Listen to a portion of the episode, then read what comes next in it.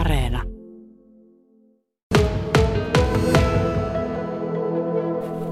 Täällä ollaan ja täältä löytyy. Täältä löytyy kyllä vuohenputkia ja, ja minä ajattelin, että minä kuivaan tämän ja sitten teen semmoisen superjauheen, että, että talven varalta. Että tähän tulee sitten muitakin yrttejä seaksi, että saa vähän virtaa talvella. Mikäs sitten tämän kanssa kaveriksi passaa? Minkälaista jauheseosta olet tekemässä? No minä ajattelin, että laitethan sitä nokkosta ainakin sinne, kuivattua nokkosta. Ja sitten mulla kasvaa pihalla poimulehtiä ja sitten mulla on pihalla kuusi, niin minä saan kerkät siitä. Just nyt on hyvä ker- kerkkiä kerätä, niin sinne mukaan. Jos sinä tuosta vuohenputkesta nyt sitten sitä jauhetta teet, niin kuinka paljon sitä pitää kerätä ja kerätäänkö sitä vaan lehet ja että saa nyt jonkun tolkullisen määrän sitä? No tuota, lehet kerätään ja mitenhän me noista määristä uskaltaisin sanoa? No tämmönen korillinen, ehkä uunipellillinen, riippuu vähän miten se käytät ihan itse.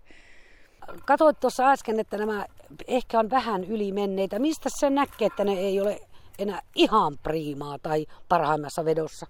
No vuohenputkihan on parhaimmillaan, kun se nousee ihan maasta ja siinä kun muutamat lehet, niin se on silloin hyvä.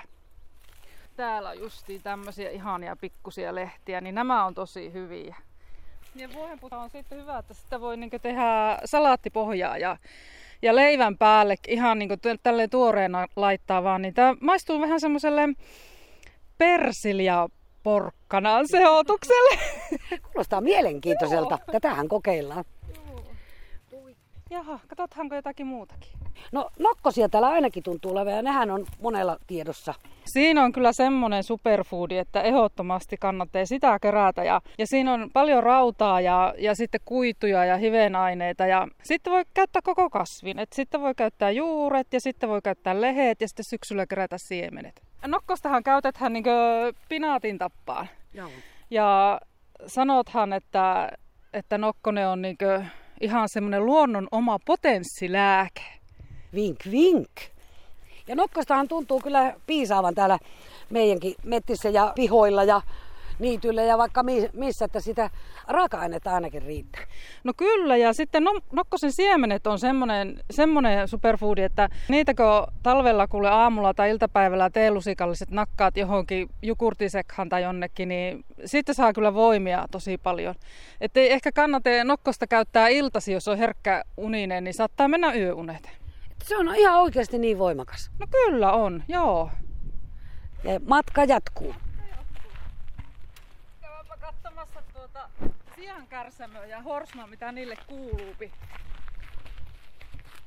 Niin, nyt ollaan tässä Takajärven uimapaikan lähistöllä ja tämä on, Annuka, sulle tuttu paikka. Olet täällä kurssejakin pitänyt.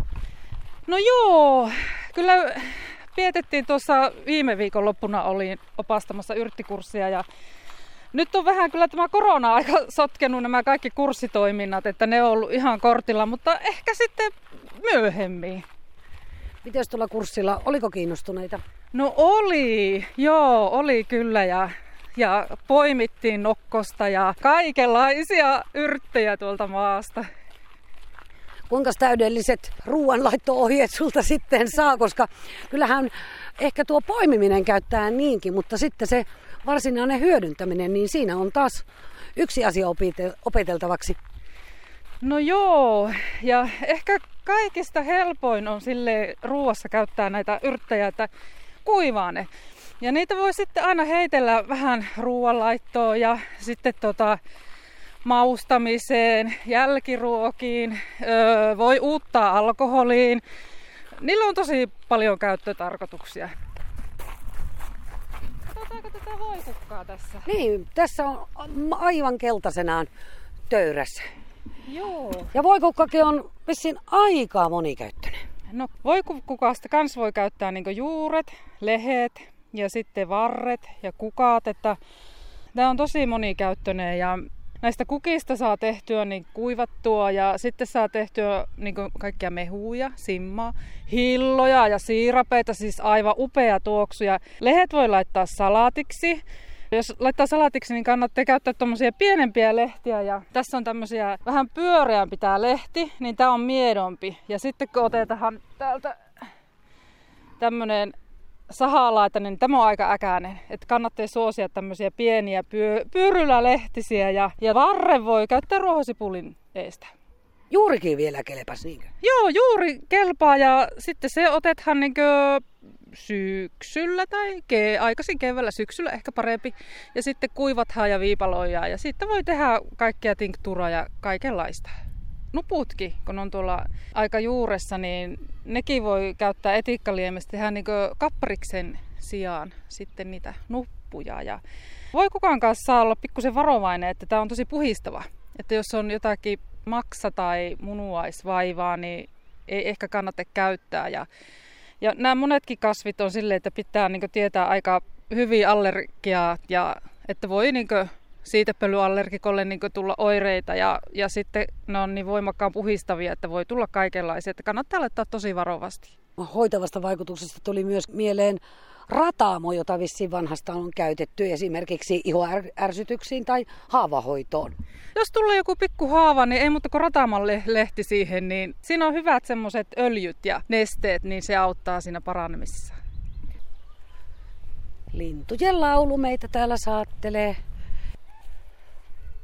Ja luonnon ääniin täällä Takajärvellä kuuluu myöskin tämmöisellä kauniilla lämpimällä aurinkoisella säällä iloisten ihmisten äänet, jotka kantautuvat tuosta uimapaikalta.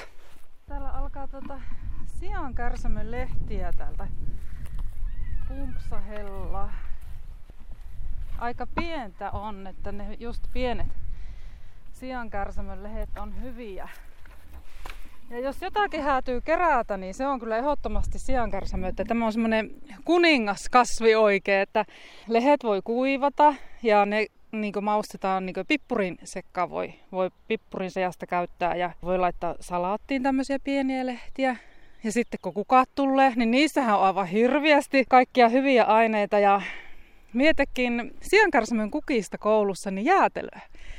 Ja se oli aivan ihana. Se oli oikein semmoinen joulunen ja vähän niin kuin karvas manteli tuli ja me maisteltiin sitä lusikalla suoraan sieltä, sieltä pakkauksesta. Se oli tosi hyvää ja siankärsämöstä voi tehdä siirappia ja sit sitä voi käyttää kosmetiikkaan. Että se on niin kuin atooppiselle iholle niin kuin oikeastaan parhaimpia kasveja. Jos on kuiva iho, niin tehdä voiteita. No niin, siankärsämö oli tässä. Vieläkös yritetään löytää, mitäs vielä oli mielessä? Tässä on tää horsma. Horsmakausi on mennyt jo vähän ohi, että horsmahan käytetään niinku parsan tappaa. Että heitetään semmoisia pieniä, tämmöisiä kaksikymmentä senttisiä vaan pannulle ja siihen voita ja vähän suolaa ja pippuria. Ja jos oikein haluaa jotakin herkutella, niin käärsepä ne pekoniin ja sitten heität pannulle. Niin on kuule hyvä. Eli ihan samalla tavalla kuin parsaa käytetään? Joo, kyllä. Ja sitten tämä horsman, tämähän on myös monikäyttöinen kasvi, että tämä horsman lehti, jos on tee-ihmisiä, niin tämä on aivan älyttömän hyvä teepohja. Ja tähän voi yhdistää erilaisia muita yrttejä sitten ja, ja kukat sitten kerätään myöhemmin. Niitä ei, ne on aika semmoisia neutraalia, mutta minä olen itse tehnyt siitä kuivalle iholle horsmankukista voidetta, just tuon siankärsämön kanssa.